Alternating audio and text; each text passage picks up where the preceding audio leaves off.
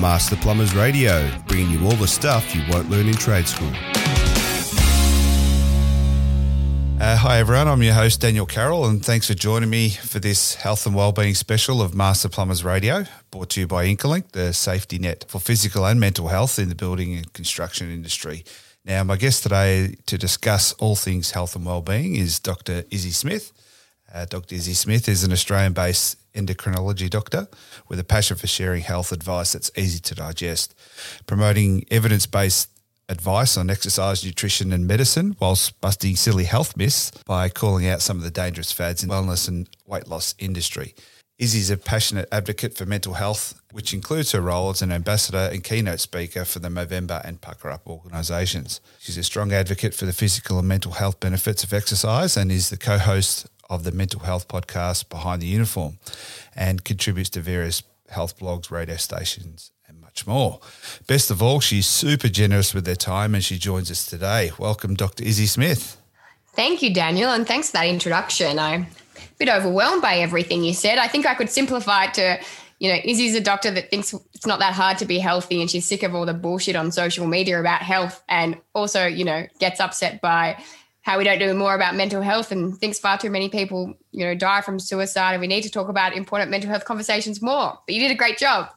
Thank you very much. And again, thanks for your time today. And as I mentioned in the intro, you have a very uh, strong passion for uh, sharing health advice. It's easy to digest. And after listening to your podcast Behind the Uniform with Captain Hugo Toovey and some of the episodes you've done with people like Wayne Schwass on the Puka Up podcast, I thought it would be a great opportunity to have you share some of your advice with our audience, with uh, our audience being predominantly uh, tradespeople um, uh, on behalf of Master Plumbers. And there's a lot of um, a wide variety of people that we talk to in our audience, the young apprentices right up to the uh, people who are established in business or maybe even considering a career change from something else and getting into a trade.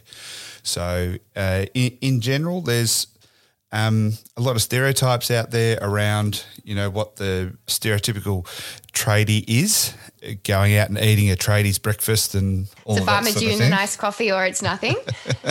so my, Something like that. I don't know if I mentioned any. My brother's a builder, so you know I've got some tradies in the family. Oh, a little bit of insight yeah, and actually, one of my you know childhood mates is a plumber. So when you told me you were from the Plumbers Association, I jumped at the chance because you know Ducky, if you're listening, um, he never would have thought I would have been a doctor when he knew me when I was a teenager. So, but it's interesting what you said about stereotypes, and I think if we think about tradies, they're often our kind of arch- archetypal blokey guys, and there's nothing wrong with being an archetypal blokey guy however, we do also know that there's cultures around men and health and caring about our health and that kind of she'll be right attitude.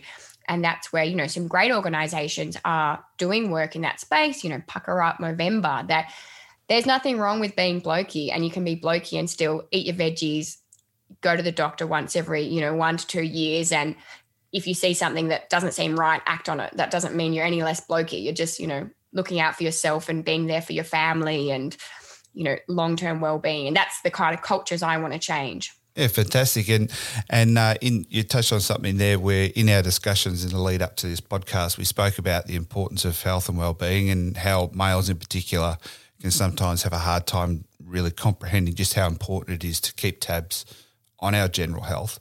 Uh, with the dreaded "she'll be right," as you as you mentioned before, being used as sort of more of a deflection for to deflect any inquiries about from friends and, and loved ones and the like.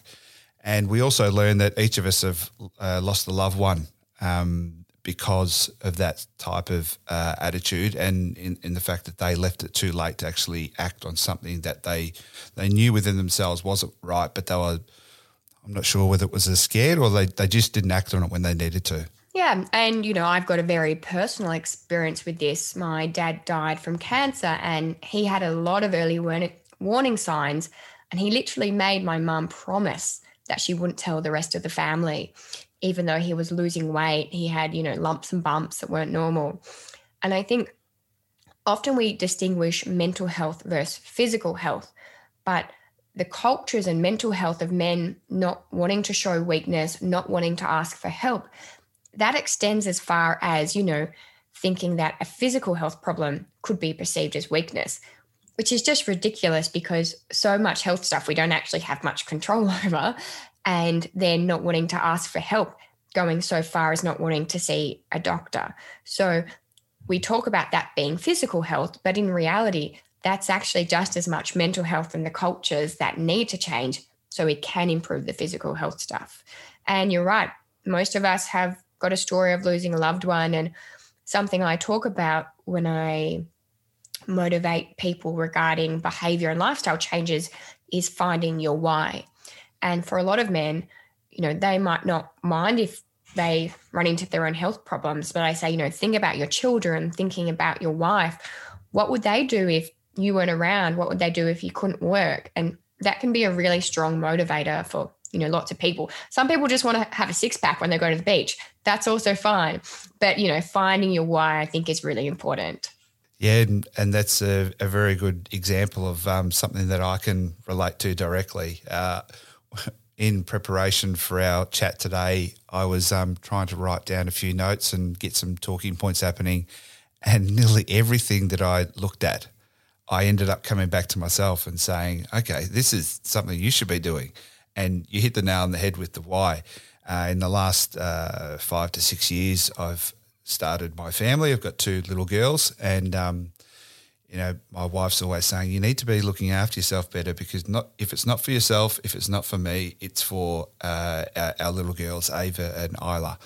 And yeah, I look at them and say, look, it's it's something I've got to do. So, um, you know, constantly looking at things that I could be doing for myself. And I guess this is sort of a little bit um, uh, me being able to reach out to you and have a chat. Is there's a lot of a lot of self interest in this as well. So, and being healthy isn't that complicated. It actually doesn't need to be that hard. And I'd love today to talk about you know small changes adding up in the long term.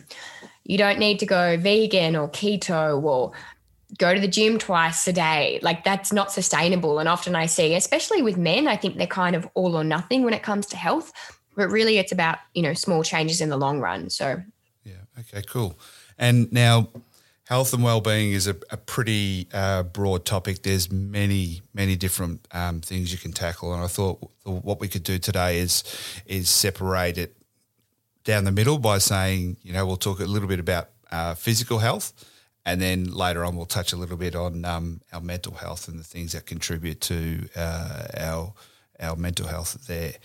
Um, and because each one of those is a, a, pretty broad topic in itself, I thought we might be able to kick it off by looking at a couple of things that are sort of more common and uh, will be able to resonate with a lot of the people listening. And when you're considering physical health, I'd put that down to you know regular exercise, nutrition, eating a healthy diet, uh, hydration, drinking enough water, and then another one that a lot of people sort of uh, let go because it can be a little bit of um, uh, touchy subject is drug and alcohol awareness. Um, so, if we to start with regular exercise or exercise in general, I understand uh, you're a passionate uh, runner. How do you find the time and energy to do something like that when you're a professional person working 60, 70 hours a week or whatever it is, and still managing time to fit that in? I'd be lying if I said it was easy. But at the same time, my mental well being and my sense of purpose gets a lot out of that physical activity. So I think for me, it's prioritizing that I deserve to spend the time on running, you know, every other day because, you know, that's so important for my well being. Um, and you're talking about, you know, physical activity and me being a runner, not everyone needs to be a marathon runner to be healthy if we look at the benefits of physical activity, it's really people that aren't very active and they do a little bit where we really see the big benefits. And something which I'm sure tradies could recognize and you know identify with is, but I'm on my feet all day. Do I really need to do some, you know, purposeful physical activity on top of that? I'm also on my feet all day, you know, walking between hospital wards, up and down stairs. And while that incidental movement is great, it's really important to get some, you know, purposeful physical activity where our heart rate gets up a little bit. And we actually know now that that physical inactivity and not doing exercise is likely associated with more disease than, you know, obesity for say. So when we talk about physical activity, it's something that's causing a bit of stress to the body.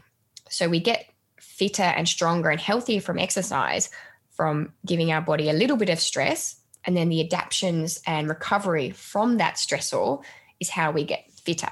So if you're never stressing your body in your movement, in your day to day job, you're not actually, even though it's still good, it's still movement, you're not actually improving your fitness.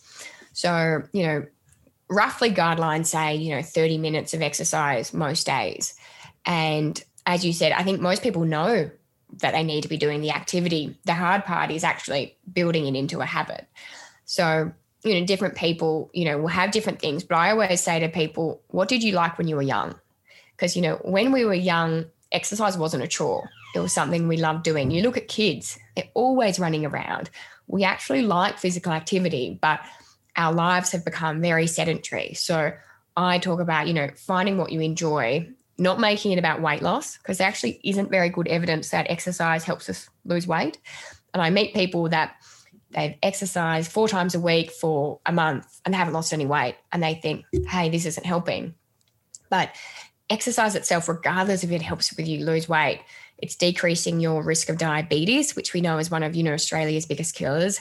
It's decreasing our risk of heart disease, dementia, um, hypertension, high blood pressure. So it's decreasing all those kind of metabolic health risks. And when we think about what causes health, you know, problems in men, in young men, it's tragically suicide and accidents.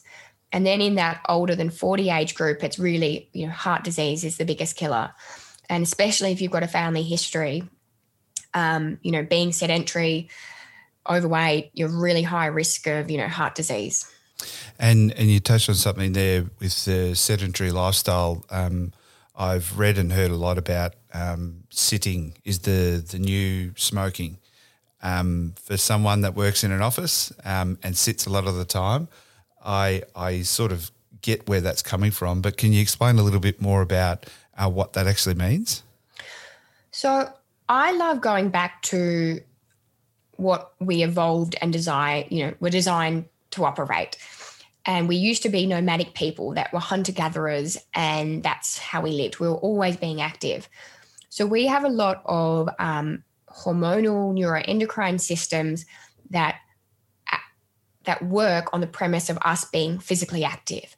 So things like insulin sensitivity, our blood pressure, um, the hormones that control those kind of homeostatic mechanisms are often very dependent on physical activity. So if you're sedentary all day, you're not getting those, you know, beneficial hormones, also the mental health benefits of moving, you know, all the endorphins of exercise as well. Um, so, you know, that sitting is where we really worry about, you know, in, increasing the risk of type 2 diabetes, increased blood pressure. And it doesn't need to be much to break it up. You know, even if you do 15 minutes of moderate kind of high intensity exercise every other day, you're going to significantly decrease your risk of heart disease. So I think, you know, we have these guidelines that say half an hour every day. For some people, that's not going to happen. But I really want people listening to know anything that you do, even if it's half an hour once a week, that's going to improve your, you know, all those metabolic risk factors than if you were sedentary. It is better to do a little bit more often than, you know, maybe two hours on the weekend and nothing during the week, but something is always better than nothing. And like you say, that sedentary and sitting in an office, it is, you know, increasing the risk of kind of heart disease, obesity, and even if you're mixing it up, going for a walk in the day, that's going to be beneficial. And when you when you look at some of the things that are available to us, you know, you've got gym memberships, you've got uh, all that sort of stuff, and with the rise of uh, you know social media platform like Instagram, where everyone's fit and buff and all that sort of stuff. Mate, you should try living in Bondi. It's a nightmare. I can remember my boyfriend um, moved from Melbourne to be with me, and I lived in Bondi at the time. And he walked around. And he was like, "Wow, Izzy." I can tell you're not going out with me for your bo- with for my body. Living around here, everyone's got so a, many options. oh my god, it's ridiculous that eastern suburbs, and you know, a six pack does not indicate your health. And I think I really want people to listen to that. You know, being a little bit overweight, if you're physically active, your blood pressure's okay, you don't have diabetes, your health is, you know, you know, you're not going to be significantly increasing your disease risk. So, you know, thinness isn't, you know, the ideals of health necessarily. And I'm very glad that you said that because it brings up an, another point that I've I've got down here is um, listening to your uh, podcast behind the uniform, um, I, one of the guests that you had on was Scott Henderson, who's the editor of the um, Men's Health magazine at the time. I'm Not sure if he's, he's still doing that. But no, it's it's back the magazine. It's good. They've really changed their direction. It's I'm enjoying the new Men's Health. Oh, very good. Yeah, keep going. And and in in that episode, he said something that really stood out for me. And it was like really really simple, but it's like makes a huge impact. And that's that your body is an instrument, not an ornament. So for such a simple statement, it sort of made me sit up and listen. You know you can look a million dollars on the outside, you can Instagram look, but um, unless if you're running rough on the inside, you know, it's only going to last so long. It's amazing how many men seem to get so much out of that episode. And I something I don't think is given enough attention is the pressure on men these days to also look like, you know, your Bondi hunky model. And that is just not realistic for most people. And as you said, your body is an instrument, not an ornament looking at physical activity as something you do because you love your body and you want to be healthy and strong, not because you hate your body and you're trying to torture it and make it something that it's never going to be in a sustainable way. You know, some people are never going to be have a six pack unless they starve themselves, and that is no way to live.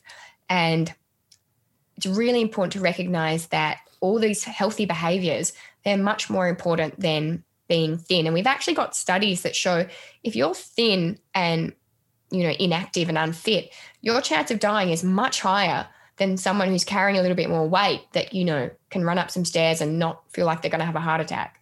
You know, a lot of people out there will say, you know, I'm, I'm sort of limited to what I can do because I've got such a busy lifestyle uh, between work, kids, and all that sort of stuff. How am I supposed to find time to um, get in there and do something that's actually beneficial to? I can identify with that 100%. I can't get to the gym. The extra 15 minutes of driving, getting changed, that's an extra half an hour. And I work 12 hour days. So, yeah, it's not realistic. Anything that gets you a little bit out of breath. I'm a massive fan of steps. If you okay. can find a staircase near you where you live and go up and down, you know, for 15 minutes, that's an amazing workout. And over time, you'll be able to do more steps in that 15 minute window. Um, I think if you don't have much time, I'd try and emphasize some aerobic type exercise rather than, you know, weights and strength. But if once you're being able to do some aerobic more than two to three times a week, some, you know, strength and weight training would be beneficial. But most of the people who are tradies listening to this podcast probably do some you know, strength activity most days in their work. So trying to yeah. do that aerobic fitness, but you don't need a gym membership. Everyone, lots you either love running or you hate it. But most of the people that hate running, it's because they don't run. And if you start going more often, you know, you get fitter and you don't hate it. But yeah, anything that gets you a bit out of breath. And I think getting your family involved, if there's any people with young kids here, a partner, yeah, yeah. you know, if you can get your partner involved, and that can even be a nice activity you do together.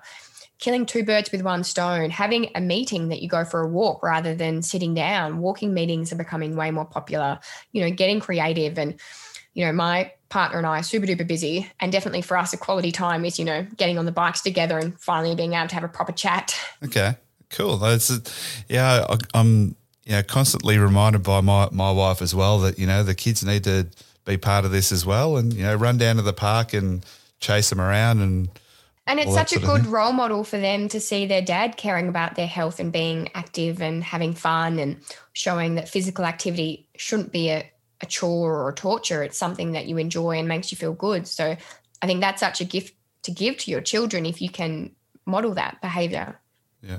So if if somebody out if people out there are listening, they've got the option or a little bit of time to do one thing, what, what would you recommend that they do? That you know, you, you've got a busy lifestyle. If you can do anything, you spare 10, 15, 20 minutes, what what would be the best use of their time? So so I'm always going to go back to evidence because I'm a nerdy doctor and I like quoting studies. But 15 minutes of something moderate to vigorous physical, you know, activity, it doesn't really matter what it is, whether it's doing some jumping on an exercise bike and going as hard as you can for two minutes and then going easy and then going hard as you can for two minutes for 15 minutes. That's going to yeah. vastly improve your aerobic fitness in a pretty short period of time. Whether I said it's going to some stairs or, you know, some hills, anything to get you a bit out of breath. But if you want the biggest bang for your buck in the shortest period of time, trying to, you know, get your heart rate up, get sweaty. But if you hate that and that's torture to you, it doesn't need to be that high intensity. You know, going for a walk with a backpack, put your baby on your back and walk up some hills. That's also going to be beneficial. It's hard to give blanket advice because different people have grown up with different relationships to exercise. You know, often tradies are pretty sporty. They may have played footy, so they enjoy that physical activity and that pushing hard. But some people, it's really stressful for them. So, yeah, I can't give a best for everyone. But, you know, if I want to talk about the evidence, it's something that's short and sweet, gets your heart rate up, you know, out of breath, 15 minutes, you know, that's really beneficial.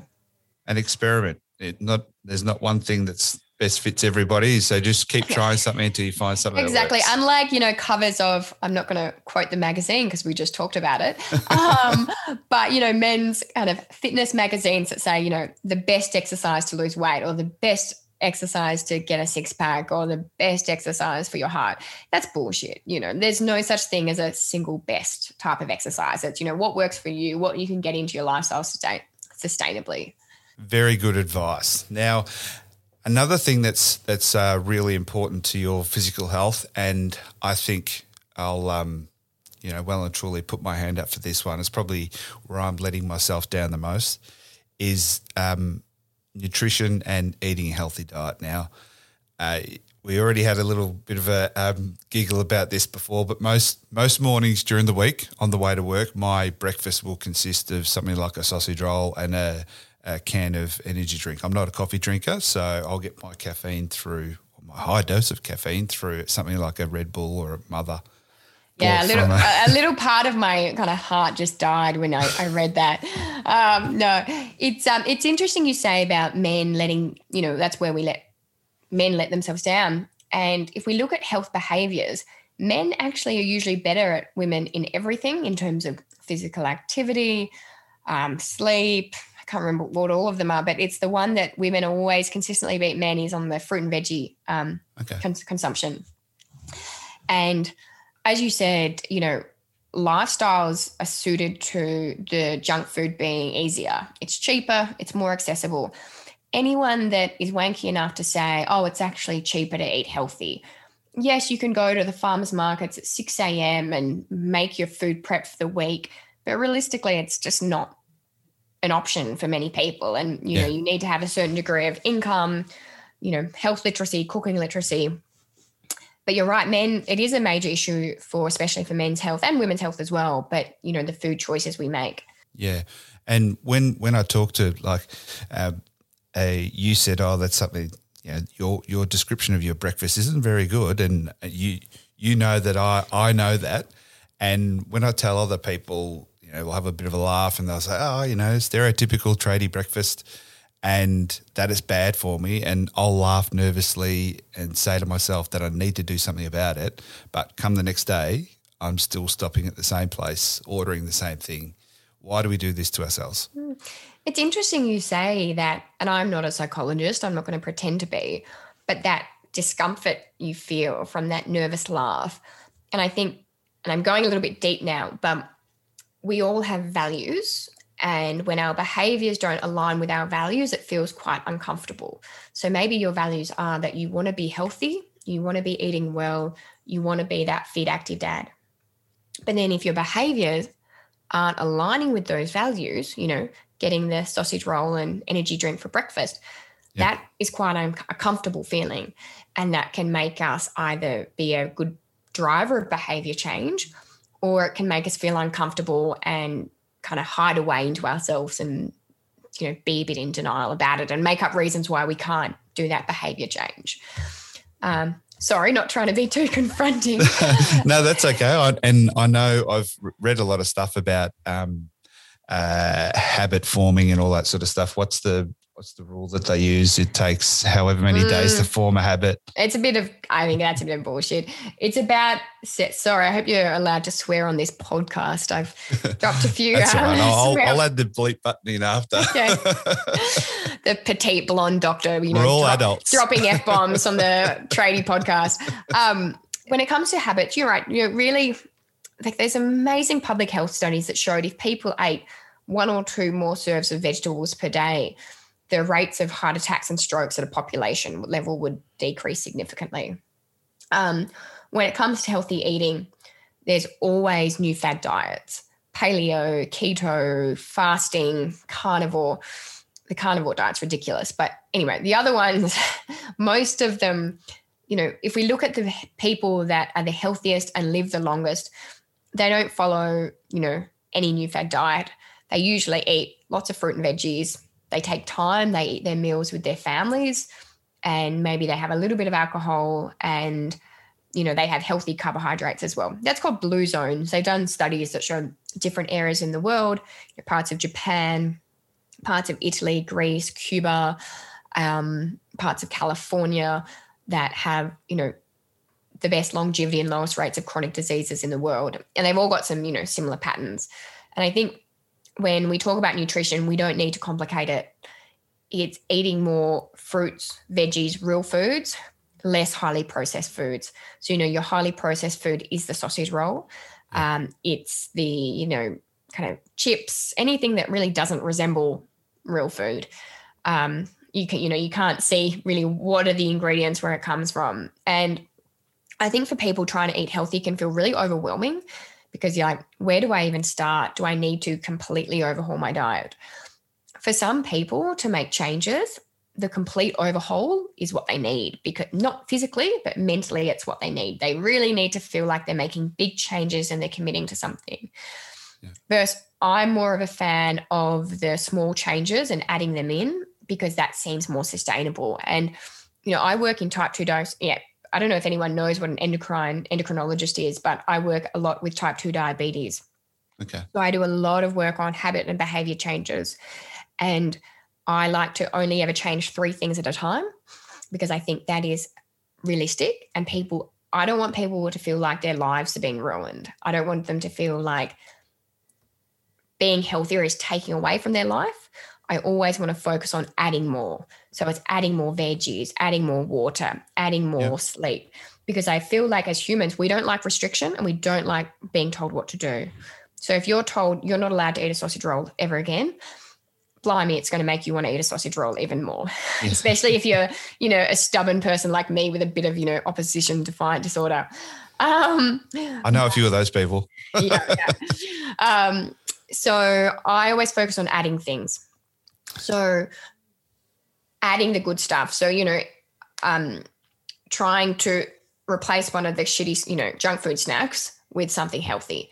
And I think some preparation is required, but we are seeing our environments change. You know, 7 Eleven are starting to do egg salad sandwiches now. You know, get a sandwich rather than a meat pie. it doesn't have to be every day, but at least, you know, three days a week. And in time, you'll actually feel better from eating the good food. So you won't want the crappy food as much anymore. Yeah. And, and, and something I think is a big part of that as well is, um, you know, the, going on from what I mentioned earlier, the rest of my diet's pretty similar. A lot of, not a lot, uh, eating takeaway a couple of times a week, you know, not really putting too much thought into what I eat. And I, I think, um, I don't know whether it's being lazy or just not bothering to take the time um, to do much different. You know, I, I think – there's a lot of people in trades will be on the go a lot, working in different places all the time, and probably find it really hard to find a healthy lunch option out there because you know then there are some options out there, and there's becoming more and more um, you know these days with um, you know, health and fitness being a, a pretty pretty popular topic.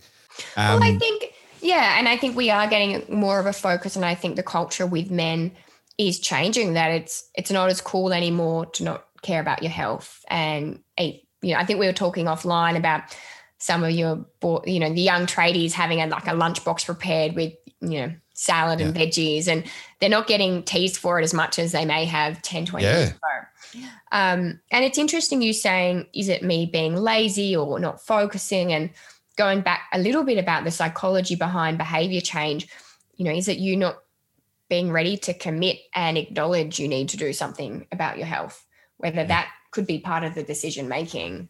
And yeah, I think as well, another thing that a lot of people probably don't understand is that a lot of the bad uh, nutrition and diet choices are coming from uh, the things they drink uh, rather than the um, the things they eat, which sort of lends us into the or takes us into the next topic of hydration and having drink enough water. I'm going to quickly go back to what we said about nutrition.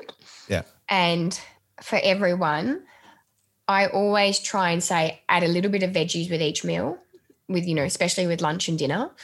Um, we are going to talk about nutrition, but getting rid of soft drinks. There's nothing I tell my patients that they're not allowed to have apart from full sugar soft drinks. I'm like, I don't care about cakes, chips. I want you to still have a little bit of them every now and then, but getting rid of, you know, the soft drinks and trying to have some, you know, lean protein with each meal as well to, you know, keep keep you full. And I think most of us know what we need to do, and it's about building the habits that make that sustainable. And that's why I try and focus on only a couple of changes at a time. And whether that's even getting a frozen meal from the supermarket that you can take to lunch sometimes rather than the, okay. you know, the pie. Having it's really basic, having a bloody, you know, some fruit or some something just in your car, making it we need to change the environment so it's easier for you to make the healthy choices because humans can't rely on motivation. We've got studies that show motivation only works about 50% of the time. We need it to be a habit. In the same way, if we had to be motivated to go to work every day, or we had to be motivated to put our seatbelt on, you know, these are all things that are habits that we don't think about. We don't make a conscious decision about whether we're going to do it or not. We need these healthy changes to be a habit so we're not relying on our willpower because the willpower just generally won't work. And it's the same with physical activity as well. We need to change the environment so it's easy for these things to be a habit. There's different different people um, can create habits differently. Some people need to rely on external motivation. You know, they need you know an external source, or some people are more internal motivations. I think that's learning about ourselves and what will work for us. But when it comes to nutrition, you know, a few changes and creating the environment around you to make it easier to, you know, keep those changes sustainable. Yeah. And you're saying about wanting to make a change and, you know, forming new habits and all that sort of stuff. I find myself, that's one of my triggers. If I do something good at my job and I'm like, I have a bit of a win, I'm like, oh, go and grab a can of Coke or something like that. And um, it turn, it's it's a bit of a uh, domino effect. Is that you know, I used to be in a habit of going to drink, uh, get a glass of water when I was feeling thirsty or whatever. But um, now it's sort of, it doesn't take much to to go the other way and say, you know, you you associate the reward with I don't know whether it's the, yeah. the sugar think, high or the bubbles or I don't know. But even from childhood, you know, we've grown up with maybe if we were good, we got a can of Coke.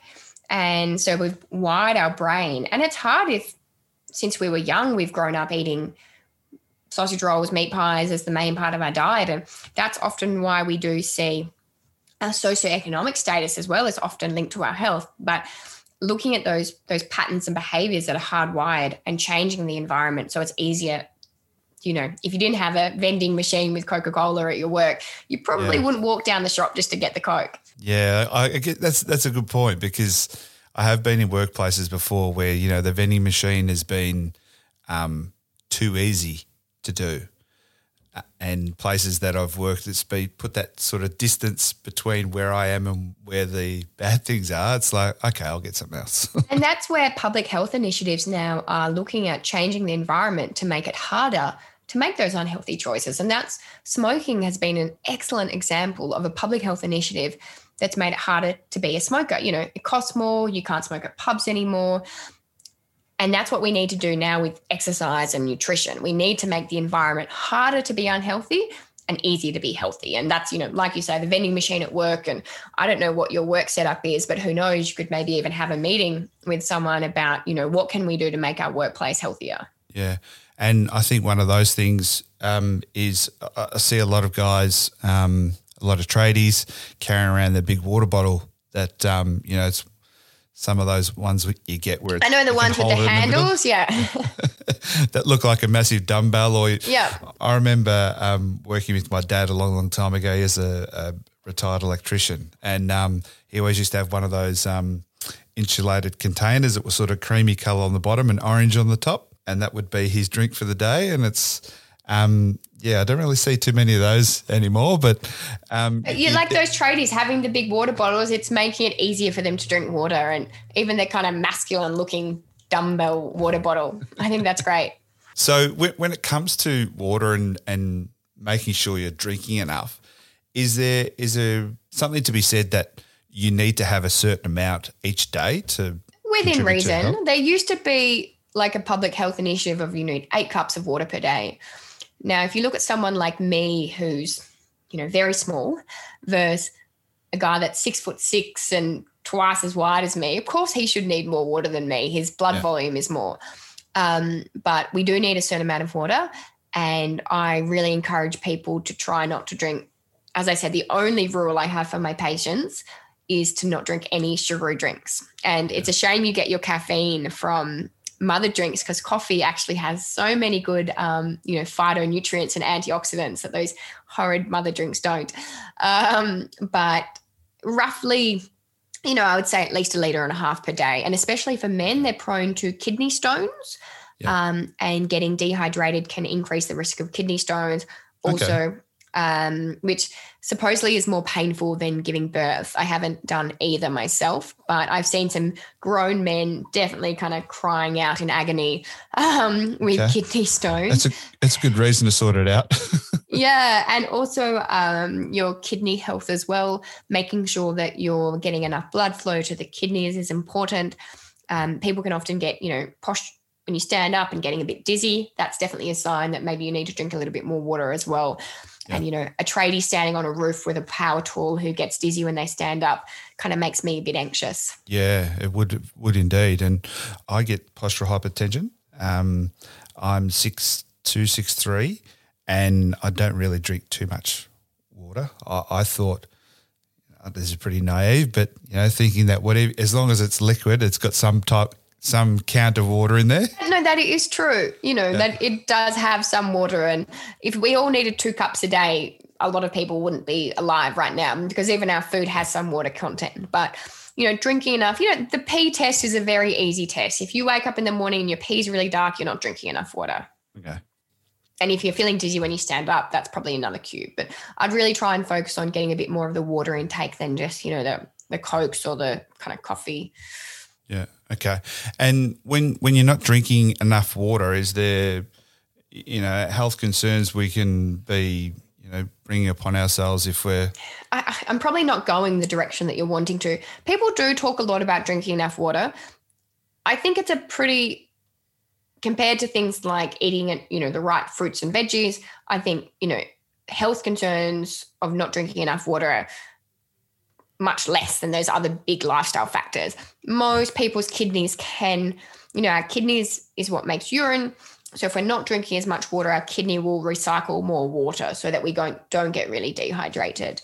But like I said, the risks with being chronically dehydrated, poor performance cognitively, um, you know, not being able to concentrate at work, our kind of cells not being able to communicate with each other properly, that increased risk of kidney stones, the less blood flow to the kidneys, feeling sluggish, lightheaded, those types of things. So, you know, if you're always feeling, you know, a bit, you know, in the afternoon, if you realize I haven't drunk any water all day and you've got a bit of a headache, you can't concentrate, it might be that, you know, you just haven't drunk any water. And I have that at work sometimes when I'm really busy. I'm like, shit, I don't think I've peed all day.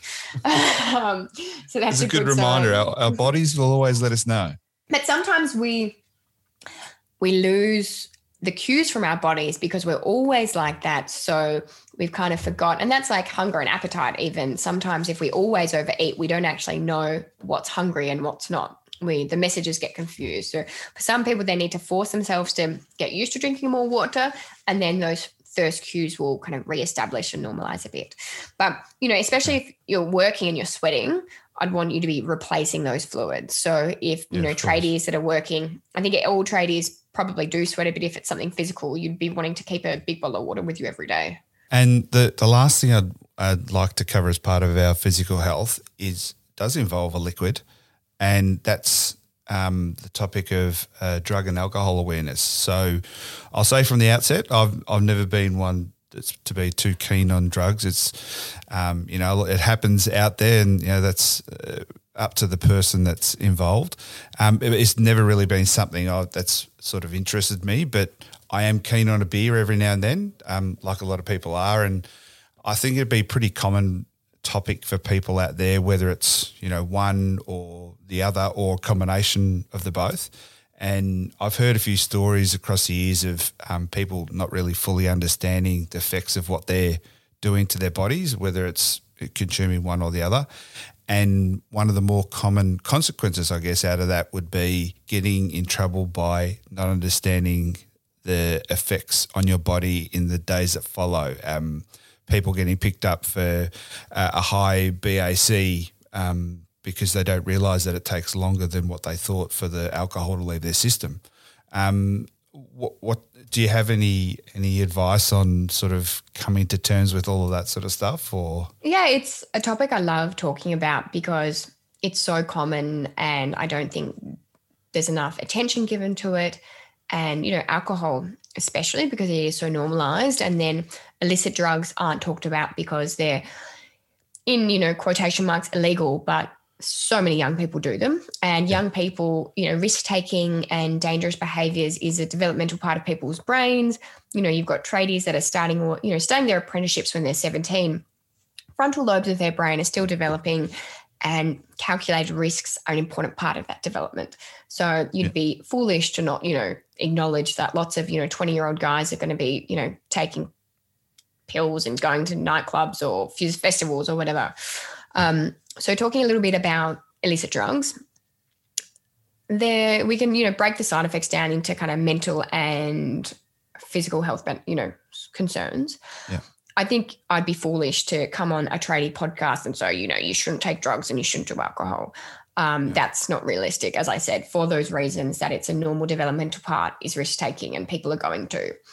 Um, when it comes to illicit drugs, often you know, they're a release for people. They give you big floods of, hey, there's the water bottle. Okay, this isn't an audio podcast, but Daniel has just reached over for his water bottle after my kind of lectures on not drinking soft drink.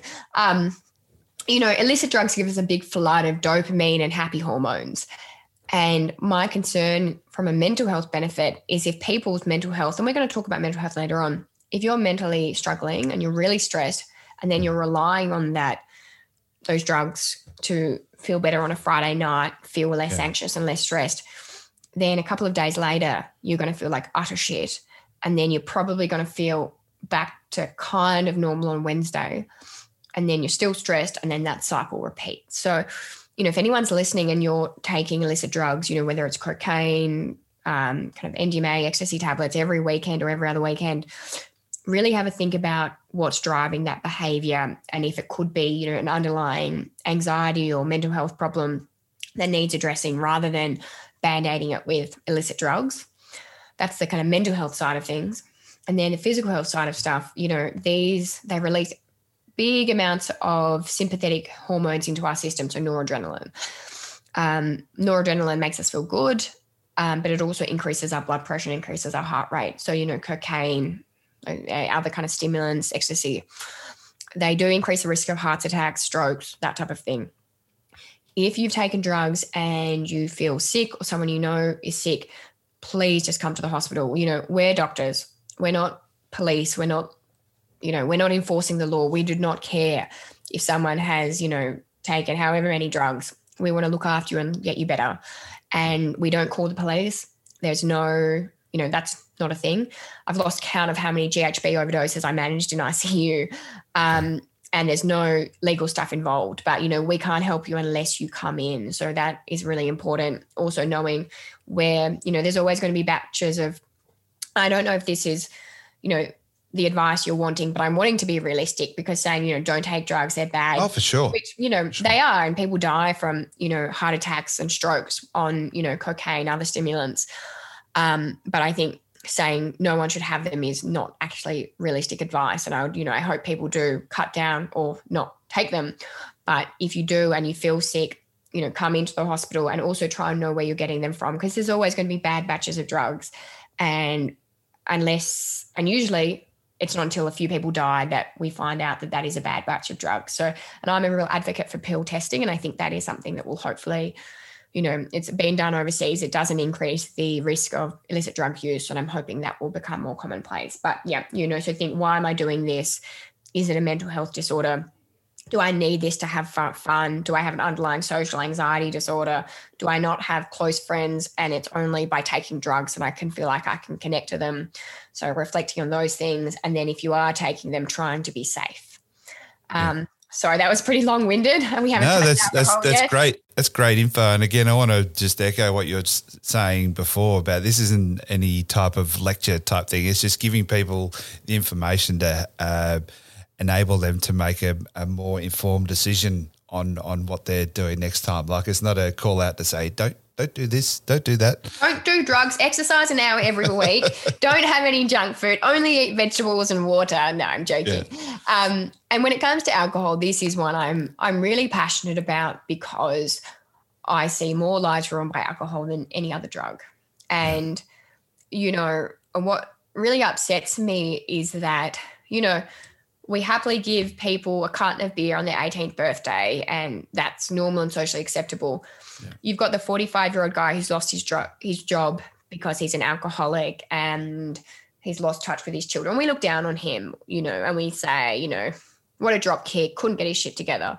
Yeah. And, but here we are normalizing this highly addictive substance and, you know, having it easily accessible and yeah. so much stigma around alcoholism that I don't think people get proper help. And it's not, you know, I am biased because I'm a doctor and I see the other side, but alcohol, it, you know, increases the risk of lots of different types of cancers, which I think people don't understand. They think it's just smoking that causes cancer, but alcohol causes liver disease. But alcohol increases the risk of bowel cancer, pancreas cancer, prostate cancer, um, esophagus cancer. There's a few other ones. So okay. it's not even that high alcohol consumption. If you're having more than a couple of beers a day, you're increasing your risk of cancer.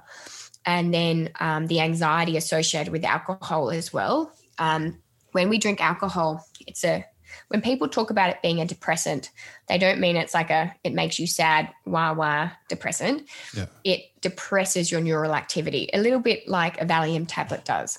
Okay. So um, benzodiazepines so like Valium or diazepam, they act on the same receptors that alcohol do. So they're inhibiting the system and slowing everything down. As a response to that, our body creates more um, excitatory receptors to try and equal out our neural function. When you sleep off the alcohol and you don't have that inhibit, you know, inhibition in your system, you have all the extra excitatory receptors. And that's why people feel anxious the day after alcohol. So, you know, you might feel a bit kind of chest feels a bit tight, a little yeah, bit. I know the feeling. Oh, it's the worst. It's, I call it anxiety or beer fear. Um, and so, you know, I think with alcohol as well, and what's something I really encourage is, you know, if people are trying to cut down on alcohol, please, you know, support and encourage them. You don't know what's going on, on the other side. You don't know if they've been struggling with alcohol. Did they grow up with a dad that was, you know, abusive when he drank? We don't know, you know, the trauma or triggers that may be associated with alcohol. So, you know, it causes cancer, causes poor mental health. Yes, it's fun. I'm not going to lie. You know, I love a few glasses of wine as much as anyone else, and it can be enjoyed in moderation. But knowing it is a drug, it has lots of side effects, and and I think it's great. Cultures are changing, and we are actually drinking less. And millennials are the first generation now that are drinking less than the generation before. And I think, you know, I'm a massive fan of zero alcohol beers because I think it is a real bonding experience for guys to, you know, have a few beers after work.